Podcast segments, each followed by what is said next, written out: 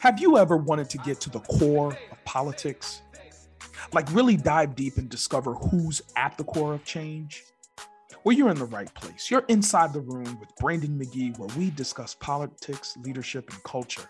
And today, today at nine, we're going to talk about the importance of your vote, the John Lewis Voting Rights Act, and of course, we have to unpack the conflict between Ukraine and Russia. So, as always, keep it locked right here on FUBU Radio. And of course, you've got to tap into the movement. I'll see you shortly.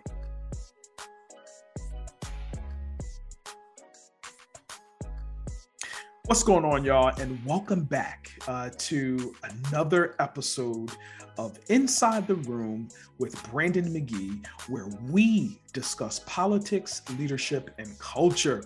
Again, happy Sunday, y'all. Happy Sunday. As I've said before, I know many of you are either getting ready for church, uh, going to church, getting ready for breakfast or brunch. Some of y'all, y'all, you know, I don't know, this pandemic got y'all thinking y'all can just brunch every Sunday. Find yourself in the house of the Lord. All right, no, I'm joking. No, but I'm serious.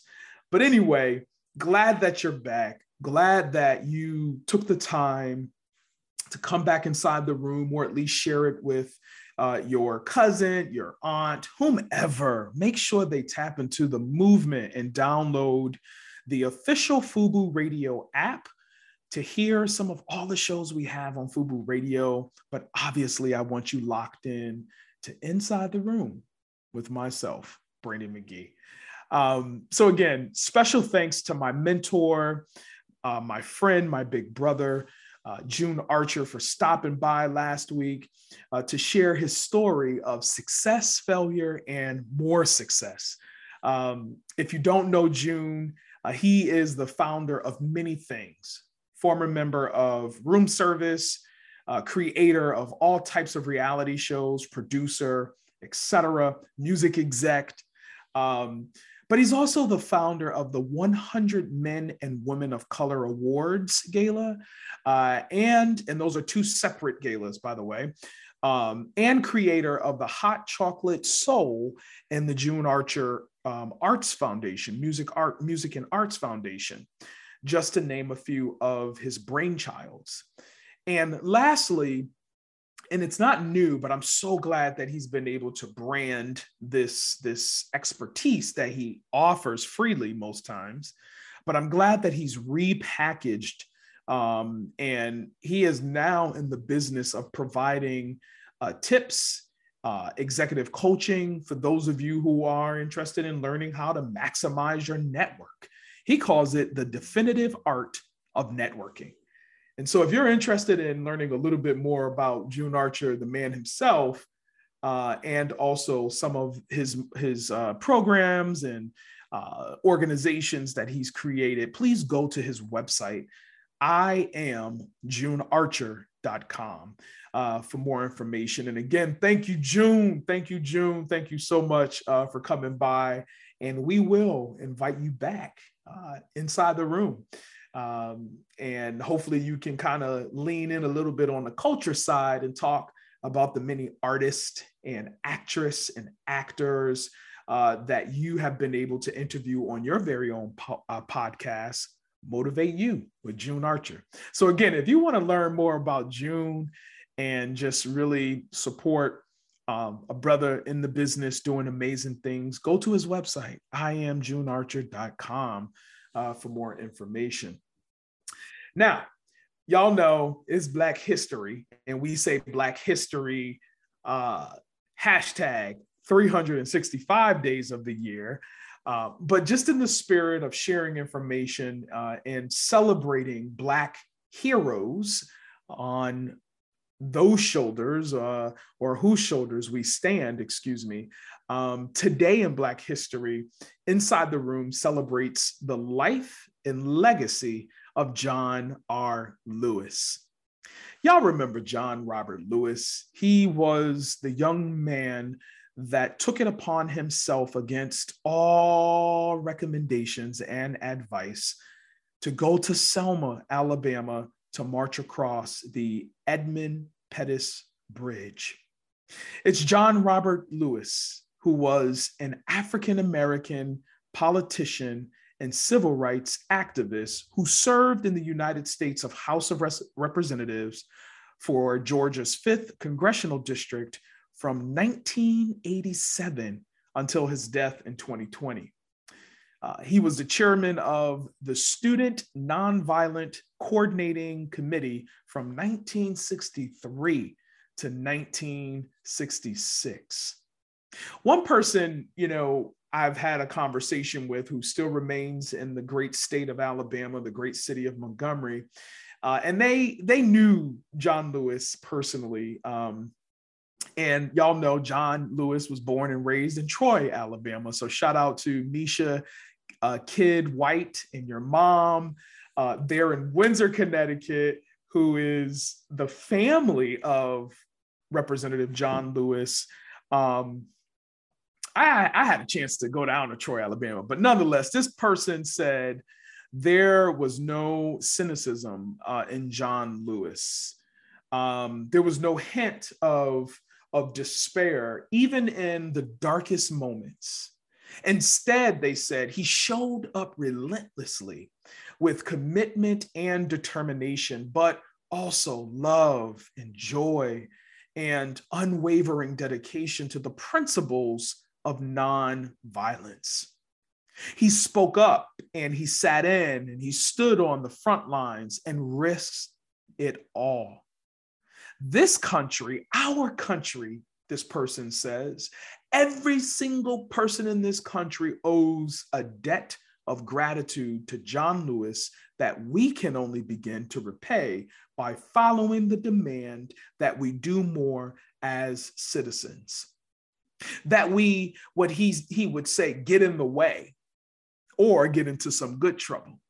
That we speak out when we see injustice and that we keep our eyes on the prize. Yeah, that was Representative John Robert Lewis. On today, we salute you and recognize we stand on your shoulders. Y'all keep it locked. Don't go nowhere. We're coming right back inside the room with your boy, Brandon McGee, as we discuss politics, leadership, and culture.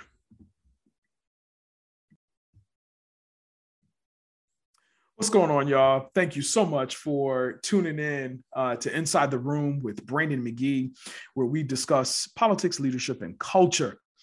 And if you were uh, with us just a short while ago before we took a break, you know I was a little heated. I mean, I was going in very passionately uh, on the importance of understanding what's at stake with respect to voting laws, suppress, suppressive, excuse me, voting laws being enacted or proposed in many of our legislatures across the state.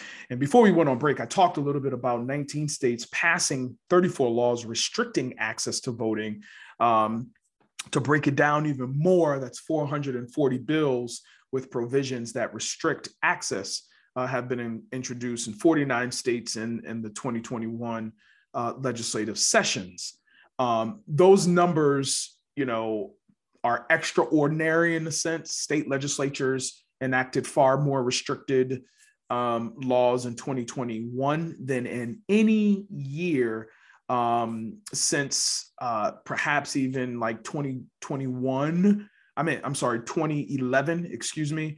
Um, and again, this information is being taken directly from uh, the Brennan Center. Uh, so feel free to go to the Bren- Brennan, uh, that's B R E N N A N center.org if you want to um, find out additional information on the importance of, of voting in these restrictive laws. Um, but a couple other things before I segue. Um, there, there was also two bills that would essentially uh, head off many of the assaults of free and fair elections have passed the House of Representatives and are awaiting uh, Senate votes. Um, again, a lot of what happened in 2021 on the federal level in Congress is trickling over uh, here in many of our legislatures across states across the country. Uh, and so there is um, the Freedom to Vote Act, uh, which is um, a broad package of like voting, re- redistricting, uh, election security, and campaign finance reforms that would ensure minimum national standards for voting access for um, every American. It would also prevent um, partisans uh, from sabotaging basically people of a certain party, whether they're Republican or Democrat, uh, from sabotaging uh, election results. Um, I don't have to have a long conversation on election results. Y'all know y'all previous president, uh, what's his name? Donald Trump, uh, still to this day proclaims, okay, almost with venom, that the election was stolen. But anyway, the Freedom to Vote Act would provide um, some uh, reforms uh, that would hold a minimum national standard for access, uh, voting access for every American.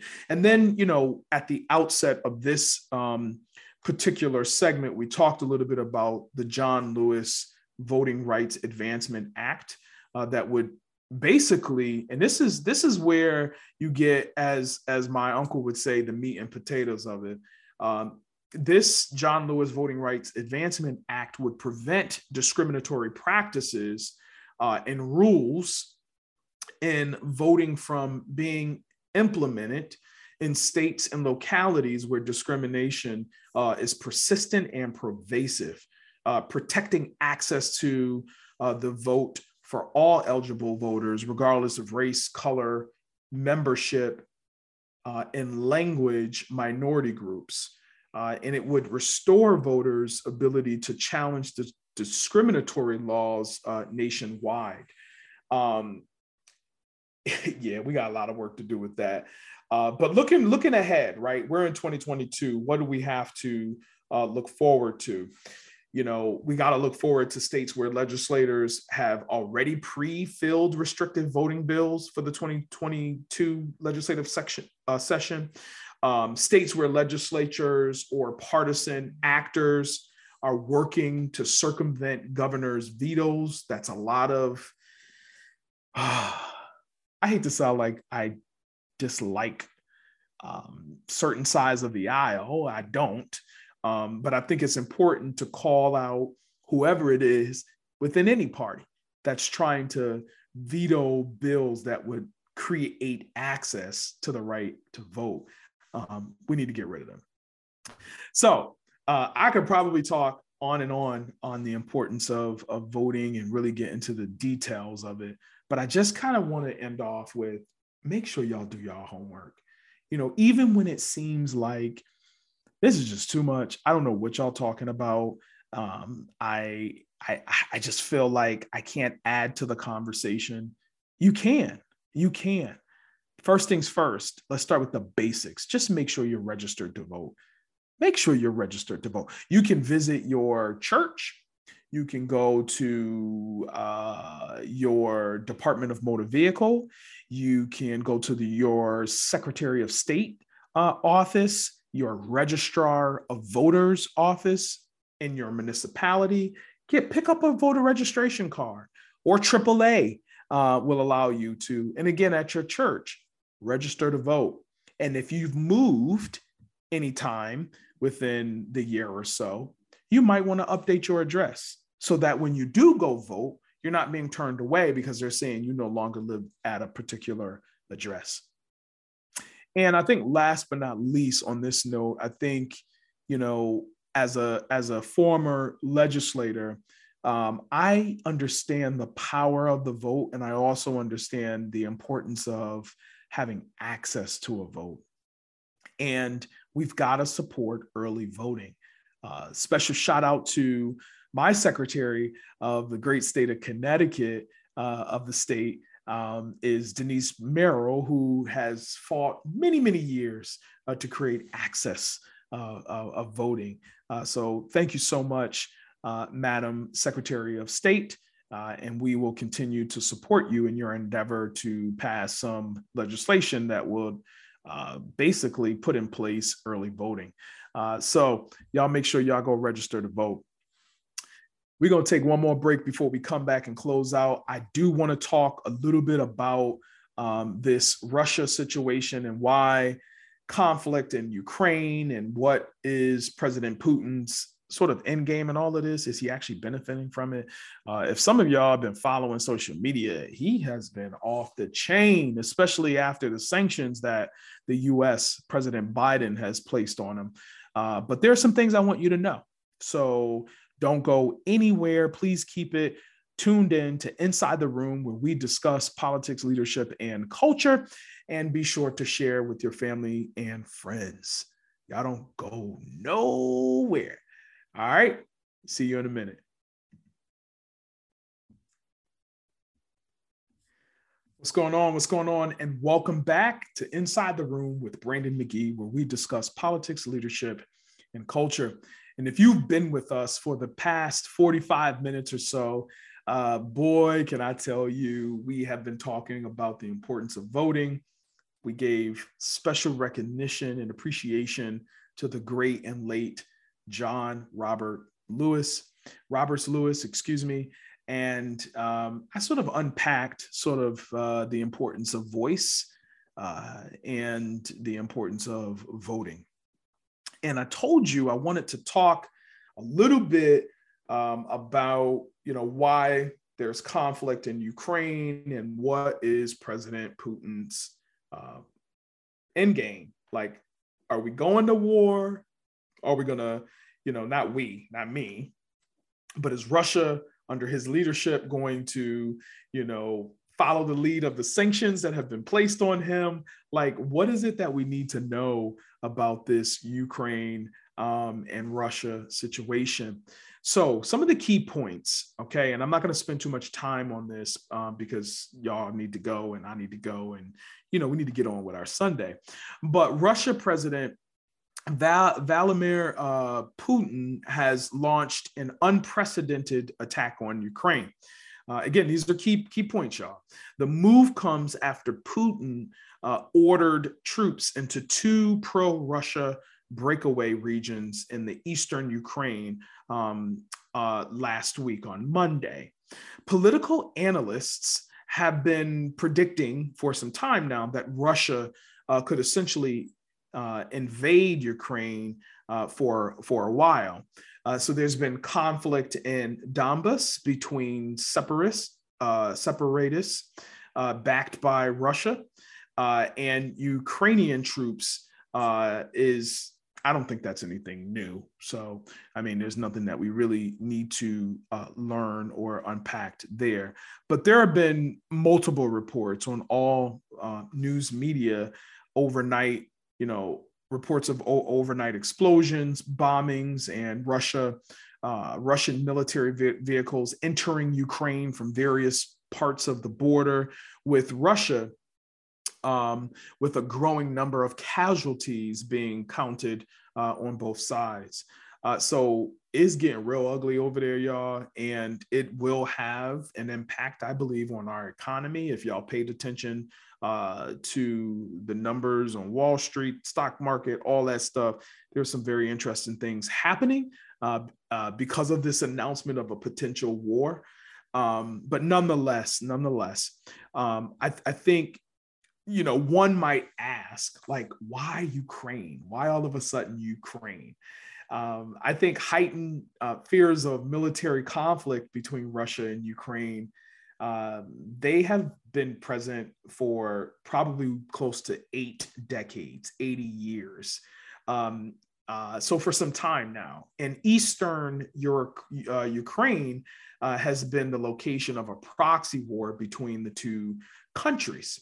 Okay, uh, soon after Russia um, annexation of of Crimea from Ukraine, and I want to say it was 2014, y'all, but don't quote me on it, please, don't.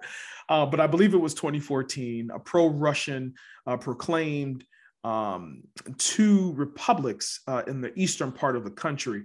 Uh, that's the uh, do Donetsk People's Republic and the uh, Lun- Lunatic People Republic. I am chopping everything up. And I always laugh at people who can't pronounce, and here I am uh, trying to pronounce these republics.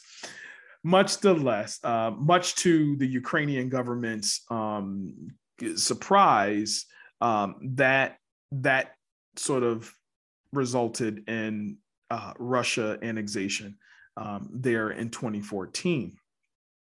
Now, what does Russia uh, have to do with this, or what have they done?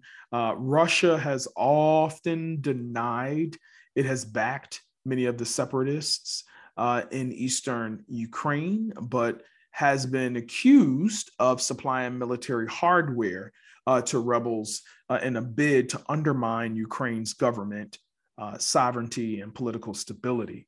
There's a lot to unpack there. Russia got a lot going on. Um, and, you know, for me, I always want to know what does the leader have to do with any of this? Um, what does President Putin? And I'm I'm kind of jumping around. Uh, there there are so many other details. I just don't have enough time to unpack. Uh, but you can always uh, just type in Russia, Ukraine, and a ton will come up. But I really, really want to know like, what does Putin want? What does he want out of all of this? You know, and the question remains are we in for an all out war in mind? You know, and I think close watchers of Putin have long believed uh, that Russia um, basically they prepared for more sanctions and that Moscow uh, has a bigger plan in mind when it comes to Ukraine. Uh, a hypothesis, I think, apparently being proven uh, by by the latest events that's that's taking place um, in in Ukraine. Um, so I am not anybody's foreign sort of policy wonk here, um, but I do know that there is something very serious seriously happening um, in Ukraine, in Russia rather, uh, and we've got to keep our eyes open. We've got to keep our eyes open. Um, keep your eyes open, folks, and pay attention to what's happening globally because it really will impact us right here on the mainland. Um, so, man, it it's crazy. It an hour flies by when you are inside the room and we're talking and and really just having these great conversations on important uh, policy trends, etc. Um, so as always, I am just so delighted that, and you'll constantly hear me say this, just so appreciative of y'all supporting, sending and sharing uh, the Fubu app with others and telling them to tune in, um, you know, to Inside the Room. One thing I enjoy most about this whole movement here at FUBU is that you're going to get some good music. And because I am, I'm a church kid, okay? I've got to figure out how to incorporate some gospel music on this station, especially given that I'm on Sundays at nine in the morning. Uh, so I got to give you a little dose of inspiration in addition to politics, leadership, and culture. So, as always, I love you. Uh, please, uh, as Jesse Jackson will say, keep hope alive and be sure to do something for yourself. I want y'all to also wish me a happy birthday. My birthday is on March 1st, on Tuesday of this week. Uh, so I will be celebrating. Um, but until next time, peace.